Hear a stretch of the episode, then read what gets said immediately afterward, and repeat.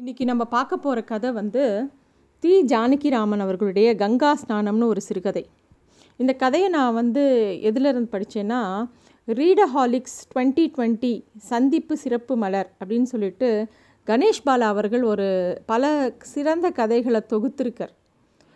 இந்த புக்கு ரொம்ப அழகாக இருக்குது எல்லா வெரைட்டி ஆஃப் ஸ்டோரிஸு ஒரு த்ரில்லர் ஸ்டோரி ஒரு குடும்ப கதை ஒரு நல்லா இருக்குது எல்லா அந்த காலத்து எழுத்தாளர்களோட அவர் மனசை கவர்ந்த எழுத்தாளர்களோட கதைகளை வந்து ரொம்ப அழகாக தொகுத்திருக்கார்.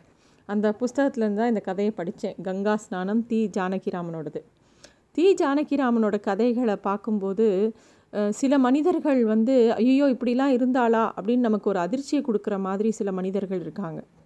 அதே மாதிரி சில பேரை பார்த்தா ஐயோ இவாளையெல்லாம் நம்ம பார்க்காம விட்டுட்டோமே அப்படின்னு தோணும் நமக்கு. மனிதர்களை ரொம்ப நுட்பமாக கவனித்து பல கேரக்டர்ஸ் உருவாக்கியிருக்கார் தீஜா. இந்த கதை எப்படி ஆரம்பிக்கிறதுனா கங்கா நதி சுழித்து ஓடுவதை பார்த்து கொண்டு நின்றார் சின்னசாமி. முக்கால் தென்னை மரம் உயர இருக்கும் போலிருந்தது கரை. அங்கு உள்ள மாடி வீட்டு விளக்கின் நீல ஒளி மங்களாக நீர் மீது விழுந்திருந்தது. நீருக்கும் ஊருக்குமாக அலைந்தது நினைவு. காசி கங்கை என்ற பிரஜை இல்லை அவருக்கு. அவர் அதாவது சின்னசாமிங்கிறவரும் அவரோட மனைவியும் கங்கா ஸ்நானம் பண்ணுறதுக்காக காசிக்கு வந்திருக்காங்க.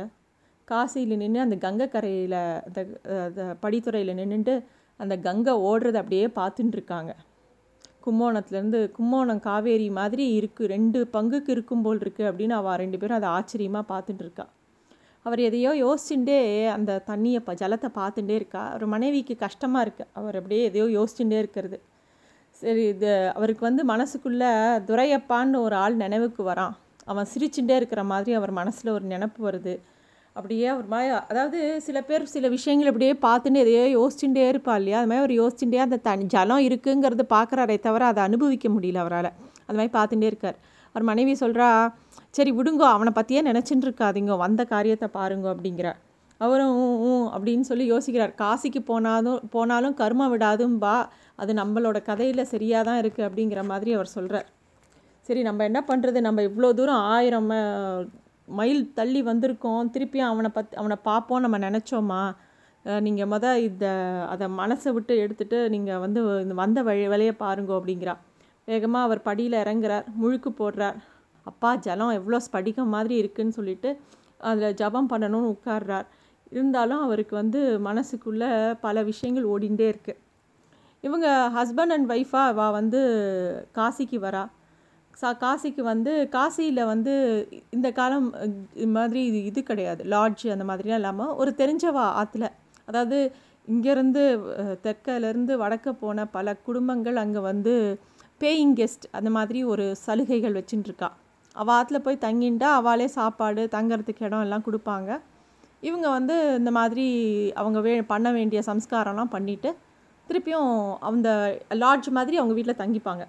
அந்த மாதிரி அந்த ஊர் அந்த வீட்டுக்கு ஒரு வீட்டுக்கு போகிறாங்க அந்த வீட்டுக்கு போனவுடனே அவங்களுக்கு ரொம்ப சந்தோஷம். இங்கே எந்த ஊர் அப்படின்லாம் இவங்களை பற்றி விசாரிக்கும்போது நாங்கள் வந்து தஞ்சாவூர் ஜில்லா கிட்ட சவுக்காநத்தம் அப்படிங்கிறா. அப்படியா? நாங்களும் ச- தஞ்சாவூர் ஜில்லா தான்.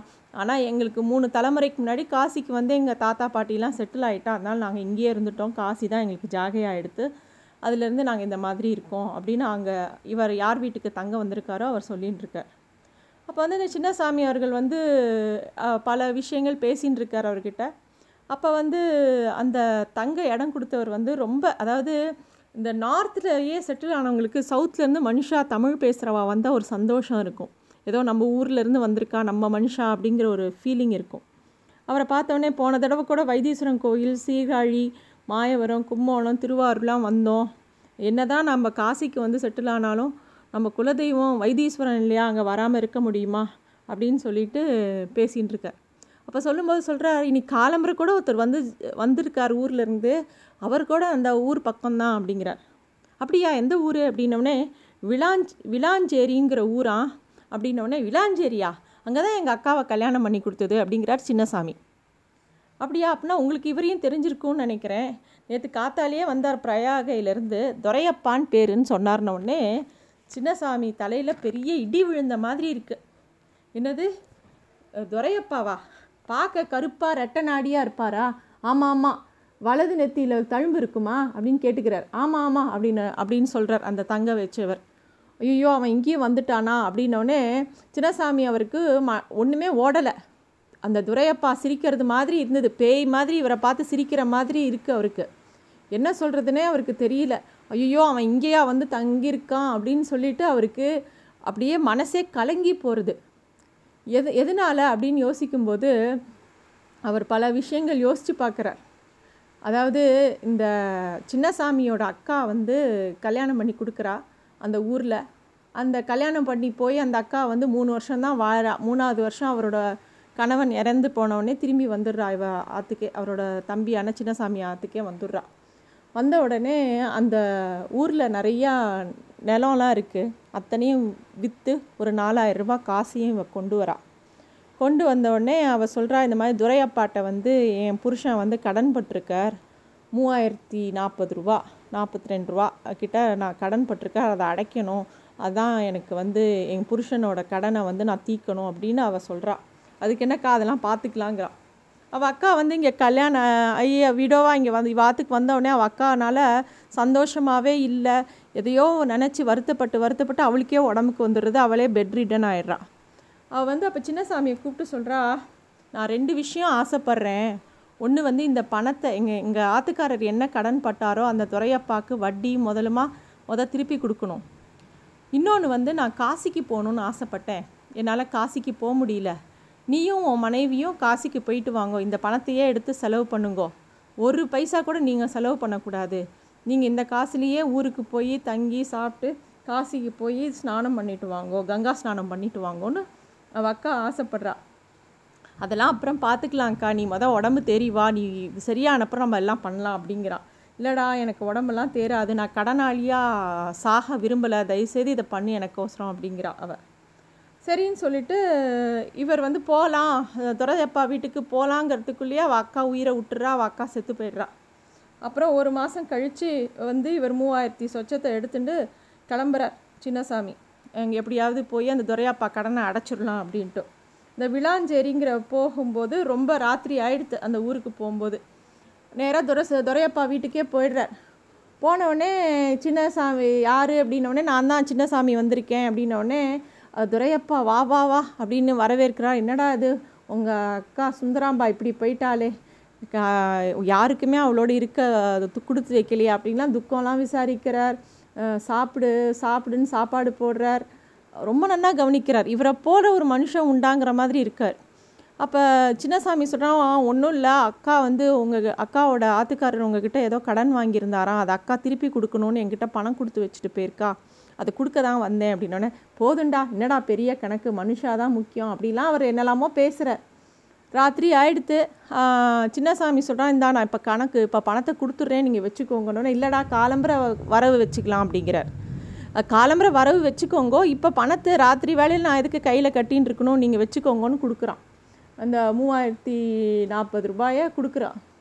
சரின்னு அவரும் வாங்கி அதை பீரோக்குள்ளே வைக்கிறேன்னு உள்ளே போகிறார் உள்ளே போயிட்டு வந்தோடனே இவாலாம் சாப்பிட்டுட்டும் திண்ணையில் ஒரு தலகாணியும் படுக்கையும் கொடுக்குறார். அவன் திண்ணையில் படுத்துக்கிறார். படுத்துக்கும்போது ரொம்ப இனிமையாக இருக்குது துரையப்பாவை பற்றி யோசிக்கும்போது சின்னசாமிக்கு எவ்வளோ நல்ல மனுஷன் எப்படி ஒரு விருந்தோம்பல் எவ்வளோ ஆசையாக இருக்கார் மனுஷன். சா இந்த மாதிரிலாம் மனுஷால் பார்க்கவே முடியாது அப்படின்னு யோசிச்சுட்டே படுத்து தூங்கிடுறார். மறுநாள் காத்தால் வந்து நல்லா முருக முருக தோசை வாத்து போடுறா. கடைசி தோசைக்கு தயிர் கூட போடுறாராம். அவ்வளோ நல்லா காஃபி தராராம். அப்படியே சின்னசாமிக்கு நெஞ்சு ஃபுல்லாக குழு குழுத்து போச்சு. அப்புறமா துரையப்பா உள்ளேருந்து வரார். கணக்கு புஸ்தகத்தையும் பத்திரத்தையும் எடுத்துட்டு எடுத்துன்னு வந்து சரி வாடா சின்னசாமி வரவு வச்சுக்கலாமா? அப்படிங்கிறார். இவரும் சின்னசாமி ஊ அப்படிங்கிறார். சரி பணத்தை எடு அப்படிங்கிறார். நீங்கள் தானே வச்சிருக்கே? என்று அவர் எங்கோ நினைத்து கொண்டு பேசுகிறதை பார்த்து புன்னகை புரிந்தார் சின்னசாமி. நான் வச்சுருக்கேனா? ஆமாம் மாமா. ராத்திரி வாங்கி வச்சேளே. எங்கே வாங்கி வச்சேன்? என்னமாம்மா இது? மூவாயிரத்தி நாற்பத்தேழு கொடுத்தேனே. சேப்பு கடுதாசியில் கணக்கு கடுதாசியில் பொட்டணமாக கட்டியிருந்ததே. என்னடா சின்னசாமி விளையாடுற? பச்சை குழந்த மாதிரி அப்படிங்கிற மொத்தம் அவர் வந்து இவன் கொடுக்கவே இல்லை சின்னசாமின்னு சாதிக்கிறார் துரையப்பா. மாமா தயவுசெய்து போய் செக் பண்ணுங்க மாமா. அந்த பீரோவை திறந்து பாருங்க. உள்ளே தான் நீங்கள் எடுத்துன்னு போய் வச்சேன். நீங்கள் எடுத்து போய் வச்சுட்டு நம்ம கூட நாளைக்கு காத்தால் வர வச்சுக்கலான்னு பேசிட்டோமா மாமா? அப்படின்லாம் சொல்கிறார் அதுக்கு அவர் வந்து துரையப்பா மசியவே இல்லை. நீ எனக்கு கொடுக்கவே இல்லை. நீ பஸ்லேயோ எதுலேயோ வந்திருக்க. எங்கேயோ தொலைச்சிருக்க. இல்லை நீ பணமே கொண்டு வரலையா? அப்படிங்கிறார் அவர். இவருக்கா தூக்கி வாரி போடுறது. மாமா விளையாடாதீங்க மாமா நான் அத்தனை பணம் கொண்டு வந்து உங்கள் கையில் கொடுத்தேன் கொடுத்தேன்னு இவர் சாதிக்கிறார் அவர் கேட்கவே இல்லை. மண்டையில் ஓங்கி அடித்தார் போல் நின்றார் சின்னசாமி. அம்மாமியிடம் சொன்னார். வெளியே ஓடினார். கணக்கு பிள்ளை பட்டாமணியத்திடம் முறையிட்டார். நாக்கு உலர உதடு துடிக்க உடல் நடுங்கிற்று. ஊரில் இருக்கிற ஏழு ஆண்கள் வந்தார்கள். துரையப்பா பைத்தியம் பிடித்தார் போல் உட்கார்ந்திருந்தார் சாய்வு நாற்காயில் கூடத்தில் உள்ள அலமாரிகள் திறந்து கிடந்தன. துணிகளும் பாத்திரங்களும் வெளியே கிடந்தன. யாரும் ஒன்றும் புரியாமல் விழித்தார்கள். என்ன மாமா என்னமோ சொல்கிறானே இவன் என்றான் பட்டாமணி. என்னமோ விளையாடுறான்னு நினச்சேன். முதல்ல நிஜம் நிஜம் சத்தியம் பண்ணுறான் எனக்கு இடி விழுந்தாப்புல எடுத்து உட்காந்துட்டேன் நீங்கள் வீடு முழுக்க சோதனை போட்டுக்கோங்கோ அப்படிங்கிறார். சின்ன சின்னசாமி வாய் விட்டே அழுதுட்டார். யாருமே அவரை நம்புறதா இல்லை. எல்லாரும் துரையப்பாவை தான் நம்புறா. ஏன்னா வா ஊருக்காரா. அது மட்டும் இல்லை அவர் பெரிய அன்னதாத்தா. அந்த ஊர்லேயே அவ்வளோ பெரிய தர்மம் பண்ணுறாராம் நிறைய அன்னதானம் பண்ணுறாராம் எல்லாரும் அவருக்கு தான் சப்போர்ட்டு கொஞ்ச நாள் போ இந்த விஷயம் பெருசாக போய் கடைசியில் துரையப்பா கோர்ட் ஏறிட்டார். ஜட்ஜும் தீர்ப்பு செய்த லட்சணம் வட்டி இல்லாமல் முதலாவது கட்டிடும் அப்படின்னு சின்னசாமிகிட்ட சொல்கிறா சின்னசாமி வேறு வழி இல்லாமல் தன்னோட சொந்த பணத்திலிருந்து அந்த பணத்தை கட்டுறார். நாலு வருஷம் ஆயிடுத்து இது நடந்து. இப்போ வந்து இந்த அக்காவோட ரெண்டாவது ஆசையை நிறைவேற்றிடலான்னு சொல்லிட்டு காசிக்கு வந்தால் அங்கே வந்து இவன் கரெக்டாக துரையப்பா இவா தங்கியிருக்கிற இடத்துக்கே வந்திருக்கார். இதை எதிர்பார்க்கவே இல்லை சின்னசாமியும் சின்னசாமியோட மனைவியும். என்ன பண்ணுறதுனே தெரியல. இதையே யோசிச்சுன்னு அந்த கங்கைக்கரையில் உட்காண்டிருக்கார் அவர் மனைவி வாங்கோ போகலாமா அப்படின்னோடனே அப்போ தான் சின்னசாமிக்கு வந்து நனவு வருது. ஐயோ அப்படின்னு சொல்லிட்டு இரு இரு நான் ஜபமே பண்ணலை. துரையப்பாவே நினச்சி நினச்சி குரோதப்பட்டுட்டே இருந்தேன் அப்படின்னு சொல்லிட்டு திருப்பியும் ஸ்நானம் பண்ணி துரையப்பா அவன் அவனையும் நினச்சிட்டு ஒரு முழுக்கு போடுங்க அப்படிங்கிற அவர் மனைவி. அவர் முழுக்கு போடுறார் ஜபம் பண்ணுறார் அப்புறம் த கரையில் ஏறும்போது அவர் மனைவி சொல்கிறா சரி பழசெல்லாம் நினச்சிக்காதீங்க. அவள் தான் அவன் அவனோட பாவத்துக்கும் சேர்த்து முழுக்கு போட்டேலே அப்படியே பார்த்தா கூட சிரித்த மாதிரி பேசிட்டு வந்துருங்கோ. எப்படி இருந்தால் அப்படி அவன் இல்லைன்னா நமக்கு உடனே வேறு இடத்த பார்த்துட்டு போகலாம் அப்படின்னு சொல்லி ரெண்டு பேரும் அந்த இடத்த விட்டு நகர்ந்து போகிறான் இதுதான் கங்கா ஸ்நானம்ங்கிற ஒரு சிறுகதை. அதாவது இது மனுஷா மனசோட ஒரு போராட்டம். துரையப்பா ஏன் அப்படி நடந்துட்டார் அப்படிங்கிறதுக்கு அர்த்தம் யாருமே சொல்ல முடியாது. அதே மாதிரி சின்னசாமி ஒரு அப்பாவியாக இருந்துட்டு அவரை மன்னிக்கிறதுக்கும் தயாராகிடுறார் ஒரு ஸ்டேஜில். காலம் எல்லாத்துக்கும் ஒரு மருந்தாகிடுறது. இந்த கங்கா ஸ்நானம் அவளுக்கு வந்து ஒரு இன்னொரு புத்துணர்ச்சியை தருதுன்னு கூட சொல்லலாம். நன்றி.